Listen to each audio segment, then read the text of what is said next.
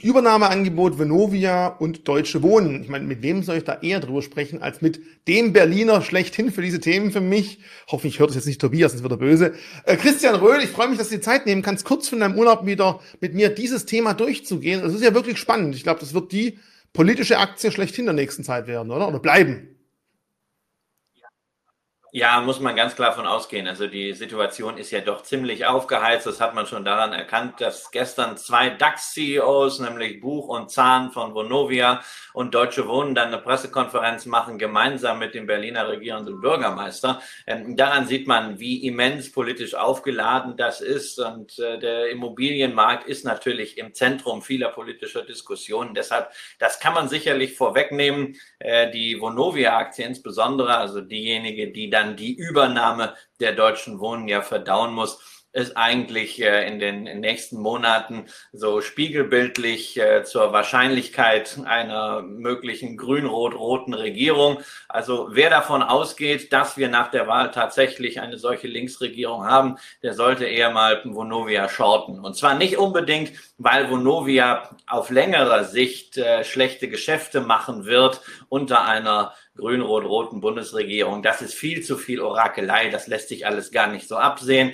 weil es wird ja eine Koalition und vielleicht gibt es ja eine andere. Aber ähm, es ist einfach so, dass die institutionellen Investoren aus dem Ausland, die ja bei Vonovia in sehr, sehr hohem Maße investiert sind, ähm, dann irgendwann bei diesen ganzen Diskussionen, die Sie natürlich auch verfolgen, gerade hier in Berlin, Reiß ausnehmen. Und das hat man ja schon in den letzten Wochen gesehen gerade weil da so ein hohes internationales Exposure ist, ist Vonovia im Grunde seit dem Moment, als äh, Annalena Baerbock ihre Kanzlerkandidatur angekündigt hat, schlechter gelaufen als die anderen deutschen Immobilienaktien. Hatten wir historisch eigentlich schon mal den Fall, dass ein DAX-Unternehmen ein anderes DAX-Unternehmen übernommen hat? Ich wüsste jetzt so spontan nicht, ehrlich gesagt, oder? Naja, es ist immer, es ist immer die Frage, ob das wirklich eine Übernahme war, beziehungsweise ob sie als solche bezeichnet wurde. Also wir hatten zum Beispiel mal das Zusammengehen von äh, FEBA und FIAC, was de facto eigentlich irgendwie eine Übernahme von FEBA durch FIAC, also das ehemalige Bayernwerk war. Daraus ist dann E.ON entstanden. Wir hatten auch mal im DAX eine bayerische Hypotheken- und Wechselbank AG und eine Bayerische Vereinsbank AG. Und daraus wurde dann die Hypo-Vereinsbank, die inzwischen auch schon draußen ist, weil äh, von UniCredit übernommen. Also da gab es schon so ein paar Transaktionen, aber es wird wieder ein Stuhl frei im DAX, aber eigentlich werden ja elf Stühle frei, denn wir haben ja dann bald auch den DAX 40. Das heißt also, wir werden da schon ein relativ großes und auch international äh, mächtig aufgestelltes, ja, REIT darf man nicht sagen, ist ja keine REIT-Konstruktion, aber Immobilienaktie, die man in DAX steht und international auch relativ gewichtig ist, was die, die Portfolios angeht.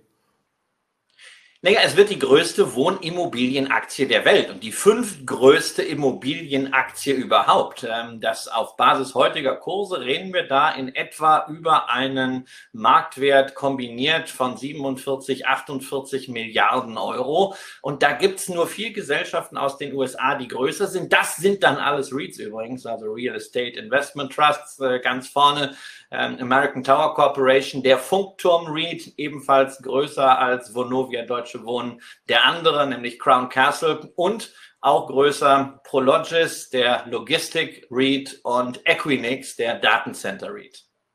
Also wir haben ja natürlich, du sagtest schon selber, gesellschaftlich, politisch sehr aufgeheiztes Thema. Wir kriegen es natürlich immer wieder mit, Mietpreise sehr stark. Wir kriegen auch mit natürlich, ähm, dass natürlich gerade in Berlin, vielleicht hast du ja schon aus dem Fenster geschaut, mitbekommen, immer wieder Enteignungsdemos stattfinden. Jetzt mal ganz kurz, da gehen wir nachher mal drauf ein. Da freue ich mich schon, wenn ich die kurze Lunte bei dir anzünden darf. Aber mal insgesamt für die Aktionäre. Wie siehst du da diesen Zusammenschluss, sowohl für die Aktionäre von Deutsche Wohnen als auch von Venovia? Ist der, Venovia ist der Preis, der geboten wurde, irgendwo gerechtfertigt? Glaubst du, da ist die eine oder andere Aktionärsgesellschaft oder Struktur besser damit gestellt? Oder wie siehst du die ganze Transaktion? Naja, also ich glaube, die Deutsche Wohnaktionäre sind vordergründig natürlich mal sehr positiv gestimmt, weil sie kriegen immerhin mehr als beim letzten Mal. Es ist ja nicht der erste Übernahmeversuch gewesen. Beim letzten Mal hat man über 14 Milliarden besprochen, äh, jetzt werden es 5 Milliarden mehr. Das ist schon mal ordentlich, aber trotzdem, wenn man das durchrechnet, ich habe eine eine oder andere Stimme da gelesen, die sagen, naja, da könnte eigentlich auch noch zwei, drei Euro mehr pro Aktie drin sein. Ähm, allerdings gibt es natürlich gerade bei der Deutschen Wohnen auch diesen politischen Abschlag äh, zu berücksichtigen. Denn die Initiative heißt nun mal nicht Immobilienunternehmen enteignen hier in Berlin, sondern es heißt zunächst mal Deutsche Wohnen enteignen. Das darf man rein psychologisch auch nicht unterschätzen. Aus Sicht von Vonovia muss man sagen, ich glaube, viele Aktionäre hätten sich gewünscht, dass der Konzern seinen Weg außerhalb von Deutschland weiter fortsetzt. Man hat Übernahmen in Österreich gehabt, man hat in Schweden investiert und ich glaube, ein europäischer Wohnimmobilienkonzern, der da entsprechend breit diversifiziert ist, das ist etwas, was Investoren auf den ersten Blick mehr gutiert hätten. Allerdings die Investoren, die sich dann wirklich mit den politischen Verhältnissen hier in Deutschland beschäftigen, die sehen natürlich, dass die Transaktion und insbesondere auch die Art und Weise, wie das dann gestern verkündet wurde, äh, gemeinsam mit äh, Michael Müller, also gleich die Politik ins Boot zu holen, dass das natürlich schon äh, so einen Strategie-Oscar verdient für Rolf Buch. Und kann man sagen, dass durchaus natürlich auch gewisse Synergien gehoben werden können, einfach Sachen zusammenwachsen, die zusammengehören, dass einfach das Unternehmen dann doch schlanker etwas aufgestellt werden kann als zwei getrennte, weil es ja doch sehr vergleichbare Geschäftsmodelle, da kann man da auch ein bisschen Effizienz erwarten und erhoffen, Steiger, Steigerung der Effizienz?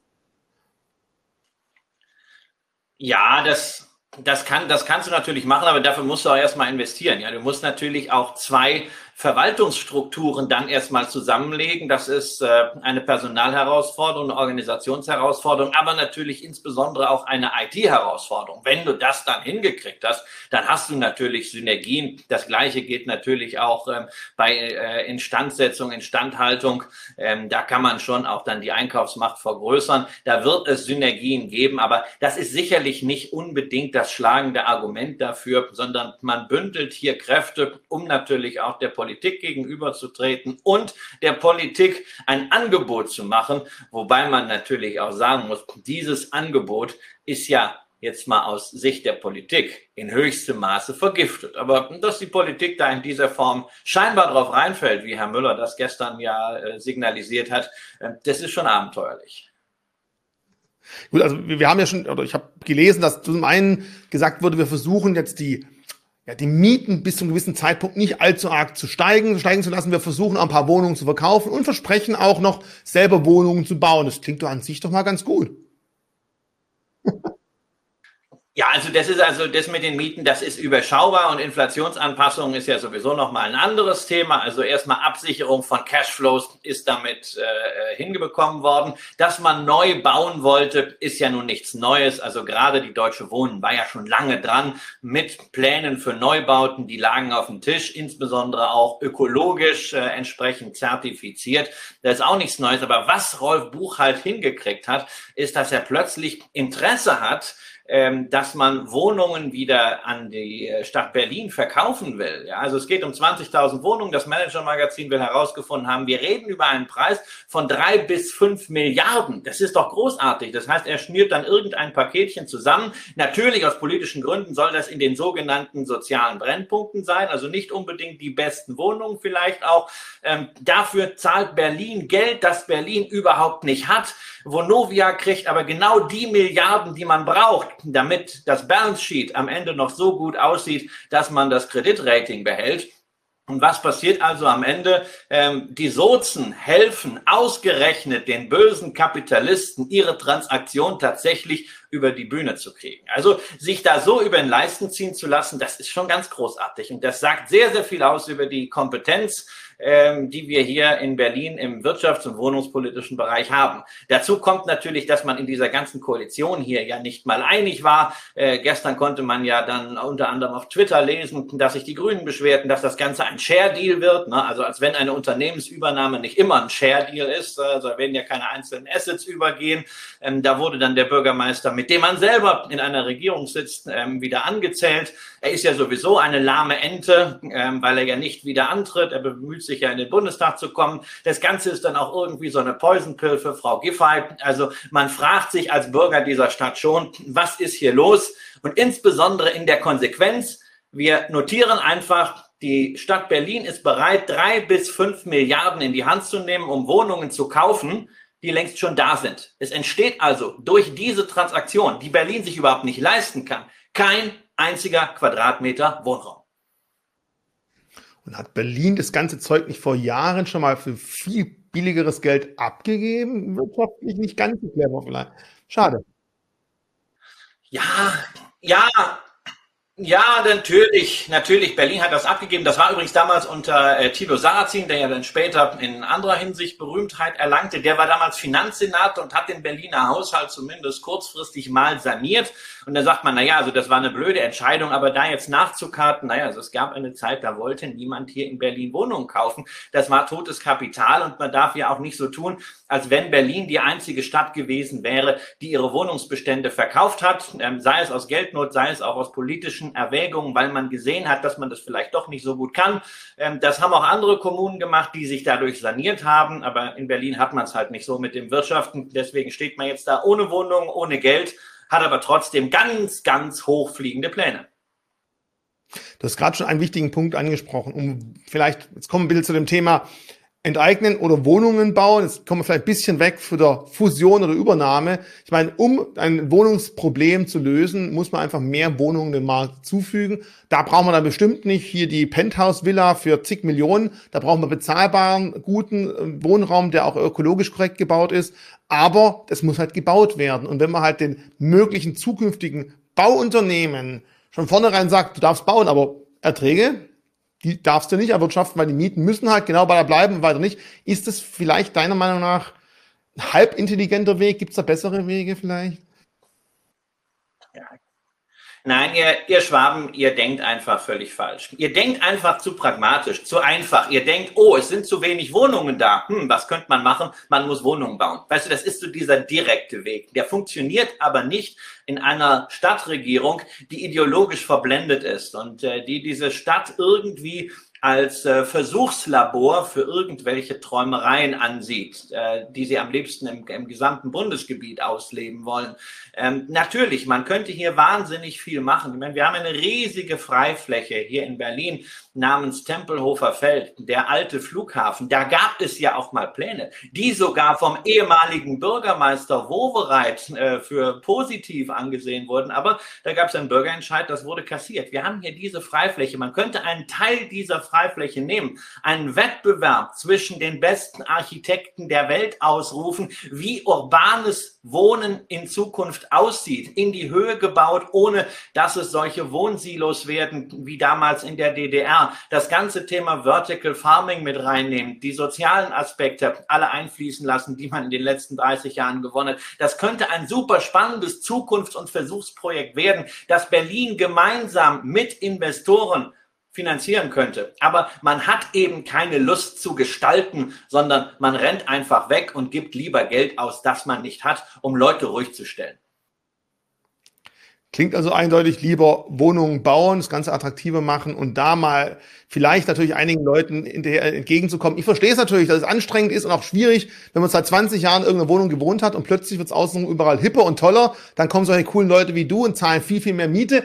Bös gesagt, klar, aber ich meine, Recht auf Wohnen heißt aber nicht Recht auf Wohnen, egal wo ich wohne. Ich meine, da wird man jetzt vielleicht auch einige negative Kommentare sehen. Wir sind immer auch eine Börse und sind da relativ kapitalistisch, auch wenn natürlich ein gewisser sozialer Aspekt dazugehört, aber irgendwo muss man die Wahl finden vielleicht. Ja. Nein. Du musst, du musst einen sozialen, du brauchst einen sozialen Mix und wir sehen das doch hier, also beispielsweise direkt bei mir vor der Haustür am Oranienburger Tor, das ehemalige Tacheles-Gelände, der mhm. eine oder andere wird es schon mal gesehen haben. Ähm, das war ein Anziehungspunkt für Kunst und Kultur und was kommt jetzt dorthin? Wird seit fünf Jahren gebaut. Naja, das, was wir in Berlin eigentlich noch gar nicht haben. Luxuswohnungen, Kino, noch eine Shopping Mall und noch wieder irgendwelche Büros. Da kommt aber hinterher kein Tourist mehr hin und wir leben doch von diesem Zauber. Das heißt, du musst natürlich gucken, dass du einen sozialen Mix, einen Wirtschaftsmix in so einer Stadt hast. Aber das ist eben das, was ich hier vermisse. Es geht doch nicht um rechts oder links. Es geht darum, dass die Stadt so attraktiv ist, dass Menschen hier leben können, leben wollen und dass vor allen Dingen diese Stadt auch das hat, was Wovereit mal mit arm aber sexy bezeichnet hat, was ja auch Berlin zum Magneten für viele, viele Touristen gemacht hat. Und die kommen ja hoffentlich auch wieder nach der Pandemie, weil das ist ein Geschäftsmodell in dieser Stadt, in der ja ansonsten nichts hergestellt wird. Wir brauchen den Tourismus, aber da braucht es einfach intelligente Konzepte. Und was mich ehrlich gesagt tierisch aufregt, ist, dass man gerade auf der linken Seite so intellektuell verkümmert hat, ist, dass man nicht bereit ist, die Position, die man mit niedrigen Zinsen gerade als öffentliche Hand hat, wirklich auszuspielen. Wenn ich den bösen Kapitalisten in die Suppe spucken möchte, was muss ich denn dann machen, wenn die ein knappes Gut angeblich zu teuer verhökern? Ich muss das Angebot erhöhen. Ich muss bauen, bauen, bauen. Und dann sollen die doch mal sehen. Ich muss sozusagen die Kapitalisten mit ihren eigenen Waffen schlagen. Aber irgendwie reicht es dazu nicht. Ich weiß nicht, ob nicht intellektuell oder ob der Gestaltungsmut fehlt oder ob man sagt, naja, das ist ein Projekt, das ist eher acht Jahre als vier Jahre und wir müssen ja auch Wahlen gewinnen. Keine Ahnung. Aber es ist jedenfalls ein Desaster und es ist schade für die Menschen in dieser Stadt. Wer Christian Röhl als Wohnbausenator in Berlin sehen möchte, lasst mal Kommentare hier. Ich glaube, solche Leute bräuchten wir dann da, die einfach ein bisschen Herzblut, Hirn und Verstand auch reingehen. Ich meine, natürlich in der Regierung ist immer ein bisschen schwieriger, als von der Seitenlinie zu stehen. Deswegen sind wir auch alle perfekte Fußballmanager ja. wahrscheinlich, außer müssen wirklich was tun. Aber irgendwo dazwischen ist definitiv die Wahrheit. Vielen Dank für deine ehrlichen, offenen Worte. Ich hoffe, wir haben da draußen keinen zu arg getroffen und beleidigt. Lasst trotzdem Kommentare hier, seid fair und ehrlich. Wir haben hier ein hartes Statement getroffen. Wir sehen natürlich demnächst, wie angesprochen, ein Platz mehr im DAX, ein international groß aufgestelltes, das groß aufgestellteste Wohnbauunternehmen am Aktienmarkt. Es bleibt also weiter spannend. Dir vielen Dank für deine Zeit und Grüße nach Berlin. Bis Tschüss. zum nächsten Mal.